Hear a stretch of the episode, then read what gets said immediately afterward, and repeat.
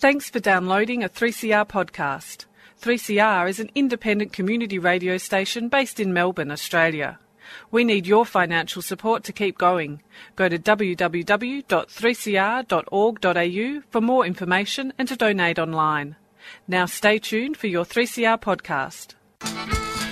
And it's a good morning to everybody out there. David McLean here on Published or Not. You're on 3CR. Now, my book today is like a Sara Lee cake. It's multi layered.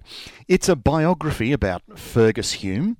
It's about his novel, The Mystery of a Hansom Cab. It's about marvellous Melbourne, about the publishing industry, insane asylums, theatre, and, e- and even the ever changing homosexual landscape. It's entitled Blockbuster by Fergus Hume and The Mystery of the Hansom Cab, and the author is Lucy Sussex. So, Lucy, welcome to 3CR. Thank you, thank you. Now, let's set the backdrop a little. Who is Fergus Hume, and what is the mystery of a hansom cab? Okay, Fergus Hume was a Dunedin lawyer. He was Scots born, and his father ran the um, madhouse in Dunedin. So he grew up in the ma- literally, literally in the madhouse and they had theatre in the madhouse as part of what was called moral ma- moral management, which was therapeutic treatment, um, treating people humanely. So he got the theatre bug from that and wanted to be a dramatist. And he was, but his father um, said, who was very canny, Scot said, "Well, you've got to get a law degree first before you can enter onto this, you know, this literature stuff." So he did. Um, and he, having done that, he um, managed to interest a couple of Eng- touring English um, theatre companies in producing his work. So he thought, okay, next step is Melbourne because it was after Dunedin was the richest city in, in New Zealand at that time, richest and largest. And this was the 1880s, but Melbourne was even bigger. You know, Melbourne was an extremely rich city on gold money. Yes. So he went to Melbourne which is the next step, step on his world domination. Uh, and it did become a sort of world domination, but let's not get there first. The Mystery of a Hansom Cab, what is it? It was his first novel, and it is about Melbourne in 1885, and it is about what happens when a um, body is found in a hansom cab, murdered, and the police and various interested parties have to try and work out who done it. Um, and so it eventually went on. Um, so Fergus and this book, from its small beginnings in Melbourne, it became the biggest selling detective novel of the 1800s and effectively created the market for Conan Doyle and Sherlock Holmes. But Fergus didn't actually make that much money out of it?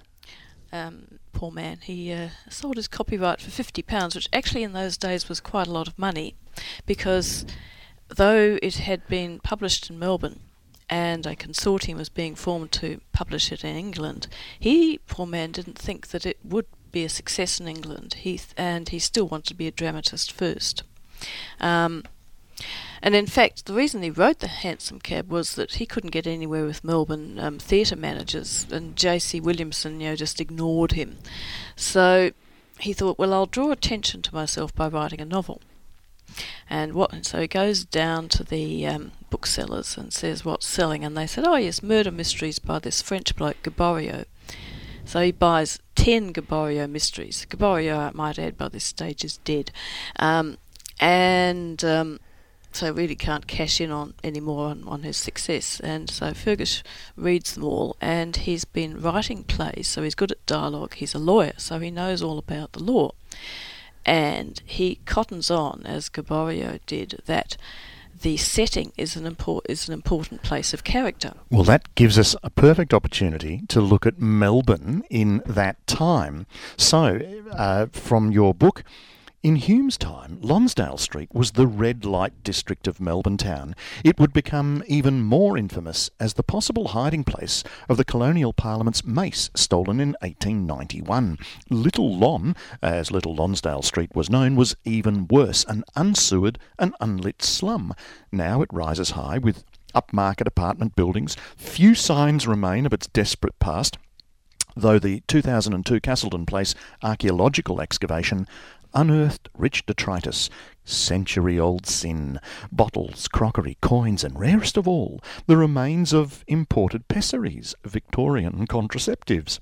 Besides these artefacts exist a literary record, the seediest scenes of Hume's novel.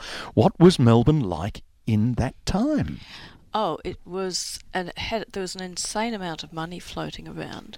Um, the gold rushes had then developed into a massive boom, and it you effectively had the conditions for um, a subprime crisis developing. But there was buildings going up everywhere. Land was the rate the cost of, of land was rising in the CBD. So were the buildings. There was the Parliament House. There were um, extraordinary. They talk about the boom time architecture, very ornate, very moneyed, what's left of it. Um, so it was architecturally beautiful, and there was money everywhere. But it was built on sand because um, so many people had, like the main character of the book, Mark Frettlby, had come from England and had a dubious past, which might be un- unencountered. Any um, arrived most inconveniently on the next boat from England. Um, but it was a huge book buying public as well. Very, um, there was um, Coles Coles Book Arcade. There was something like 120 different bookshops in Melbourne at the time, or even if they were railway kiosks, and people were reading frantically because you didn't have the TV, you didn't have the internet, you could there was the theatre. Well, this is it. This is what I'm trying to get at because this was a ferment for theatre, for publishing, for authors. You've got uh, Marcus Clarke at yep. that time, uh, and a and a theatre industry which was the television of its day, and Fergus Hume wanted to take advantage of that.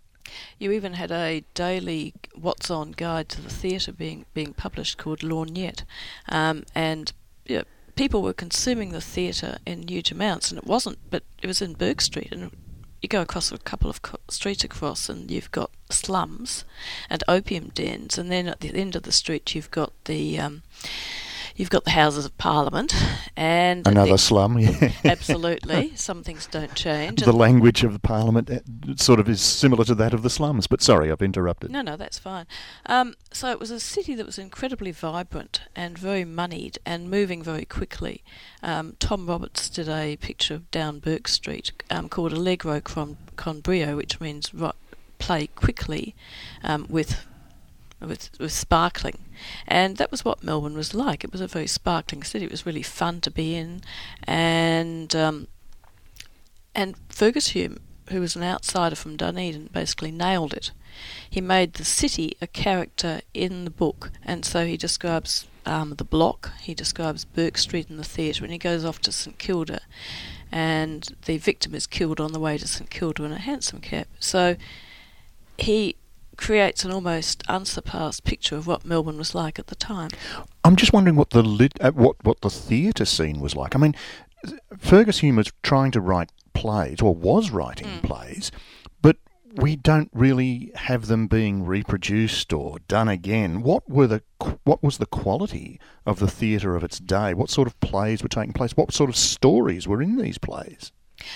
Well, you got stuff. You got there's a lot of pantomime at Christmas. Panto was huge. Um, there was a lot of imports um, from English productions, and in fact, in one of Fergus Hume's novels, he, he has a colonial theatre manager saying, "Oh well, we can't put on colonial stuff because colonial stuff doesn't, colonial brains don't pay." To which the hero responds, "Well, you don't give them a chance, do you?"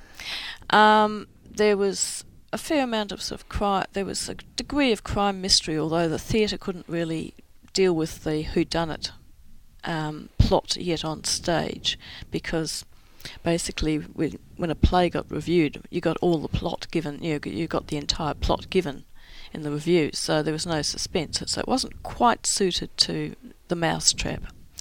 Um, but there was new plays coming on every week. There were theatre companies passing through.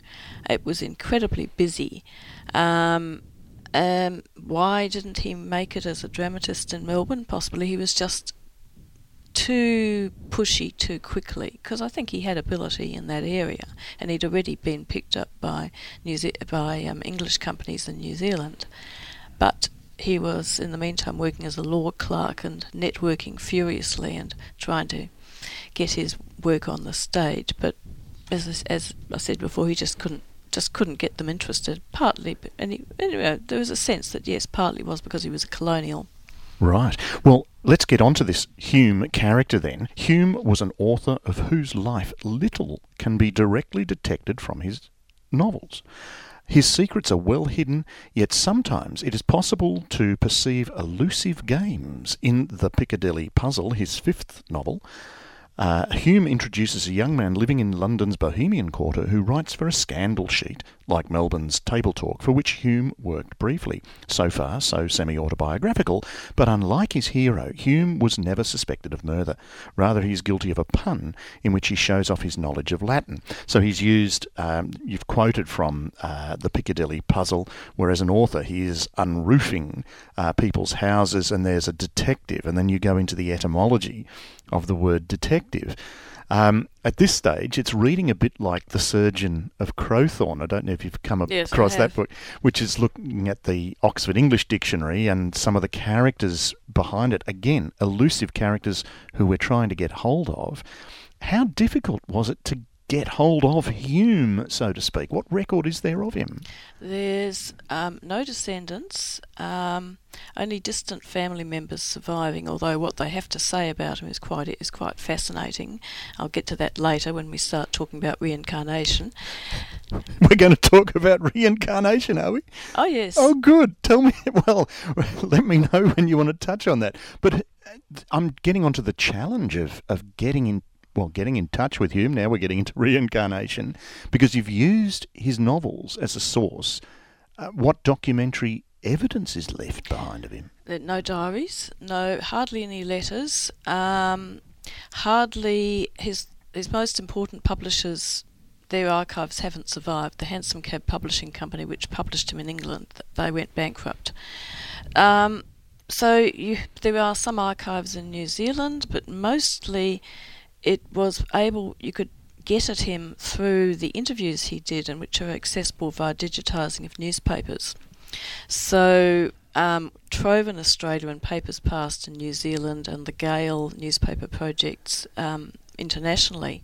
He did a fair amount of interviews, and he was quite candid in candid in the in these interviews. And from that, you get a sense of how much on the make he was and how desperate he was to make it. But um, getting a sense of what he was is harder. There's little hints in the, there's little hints in the book. He gives a tribute to his father in the madhouse as to how good an, a madhouse administrator and how kind his father was, but that's disguised. You really have to delve deep. Um, and does he put himself in his books? Well, that's very hard to say. Um, certainly, in, when he was in Dunedin, he was known as a masher, which is what they called a dandy and he was fantastically well dressed. And Mashers also had an effect, uh, um, a rather affected way of speech. So if we're looking at, say, the dramatised version of the Hansom Cab, which was appeared on the ABC a couple of years ago, um, the character who's closest to Hume is actually Felix Rolleston, who's a young journalist who's a masher, who's a dandy, um, speaks affectedly, um, and is very ambitious and eventually ends up an MP. But in that dramatisation, the um, I interviewed the screenwriter Glenn Dolman, and they read Felix as being very camp, and that's an aspect of Hume which I had to look into. You know, was um, was he gay in that in the 19th century understanding of the word, which was not necessarily what you um, at, at, what you were, but it was something you did because this was just before the wild, the Oscar Wilde trials. Right, but you've got then reference to uh, someone called Beck. Uh, which adds to this notion of was he gay? Would you like to go down that path? Um, Phil Beck was um, Hume's friend. He was an English actor, um, very popular. Came out to Australia for his health, and almost immediately was snapped up with um, J.C. Williamson and was um, performing all over the place. He and Hume actually wrote Hume's second novel. Um, he a, a dramatisation of his second novel, Madame Midas, together, which Beck recast as a star vehicle for him for villains. Beck seems to have um, got Hume out of financial trouble just before the Hansom Cab was published, and Hume was very ill at this time, and so despite being a lawyer, he signed an agreement in which he was, in which in thanks he would share profits and have a literary partnership with Beck, um, which he then had to pay a lot of money to get out of subsequently. Um, Beck there's some evidence that they might have been more than friends. Um, when Hume gets to England, a successful riding on the on the um, Hansom Cab success, um, he and Beck fall out, and Beck comes back to Australia and eventually commits suicide. Um, that's one aspect. You know, why did Beck commit suicide? Just because Hume threw him over. Um, but there was another incident where um, a young man called Gordon Lawrence. Now, the, Me- the Melbourne um, exhibition of 1888, um, a young Gordon Lawrence is most famous for having been arrested for soliciting in drag in the middle of the of the um, exhibition, um, for which he was promptly arrested and um, had up and eventually went to Pentridge, um, and for indecent, you know, indecent conduct. But there's also a suggestion there that part of this involvement in theatre was uh, an opportunity to be able to dress up in drag and be accepted for it. There's one suggestion. You oh, you could get away with it perfectly well in the theatre because you had the pantomime dame, dame and the principal boy, so that so men could dress as women and women could dress as men. But when you got out onto the streets, then it became it was a different story. Yeah, but um, just to finish up, Hume in Sydney gave Gordon Lawrence um, twenty pounds, which was a rather a lot of money, and this was before he was arrested. Why did he give him that much money? I put this to Kerry Greenwood, seeing as that the evidence is that Gordon Lawrence was associated with the Sydney group of what you could only um, term rent boys. Um, and I put this to Kerry Greenwood, who, beside being a crime writer, was also a duty lawyer, and he said, well, it was, and her comment was, it was either infatuation or blackmail. Um, Twenty pounds was, you could buy a, um, well, it's like a, it was, it got twenty pounds could get you to England. Mm. It could have been running away money. Um, but that Hume gave it to this rather dubious young man. You know, what, what on earth was he doing? But again, there's no certainty. We can only speculate uh, on, on a lot of these things. There's there's no certainty um, about Hume, and I think that's actually what makes him so interesting. It's really hard to pin him down, and he's a man of mystery, just like his novel. the mystery of the man in the hansom cab. This is 3CR, published or not, and you're listening to Lucy Sussex talk about her book Blockbuster, which is about Fergus Hume and the mystery of a hansom cab. I've got to go down this path. Mm. Reincarnation, you've raised it. Oh, yeah. Um, Hume, um, well, Dunedin was Scots Presbyterian, very much Scots Presbyterian, and he was brought up as a Presbyterian, and he plainly did not have much time for the Presbyterians because the hansom cab begins at um, begins in Melbourne and outside Scots' Church where there's drunken people rolling around. And if there's one thing that you know the Presbyterians did appro- didn't approve of it was it was drink. Um, and this is sort of you can see that he's actually having a, having a snort a, a snicker there um, by doing such a thing you know, by putting drunks um, outside Scots' Church um, but he came to Melbourne and he became intrigued by reincarnation. Um, and so he became a theosophist. Now, the Theosophical, Society hadn't got to Melbourne yet. It's still very much part of the landscape with its, with its shop. And this was sort of like the new age of the 18th, of the 19th century, but it brought in a whole lot of, of Eastern ideas.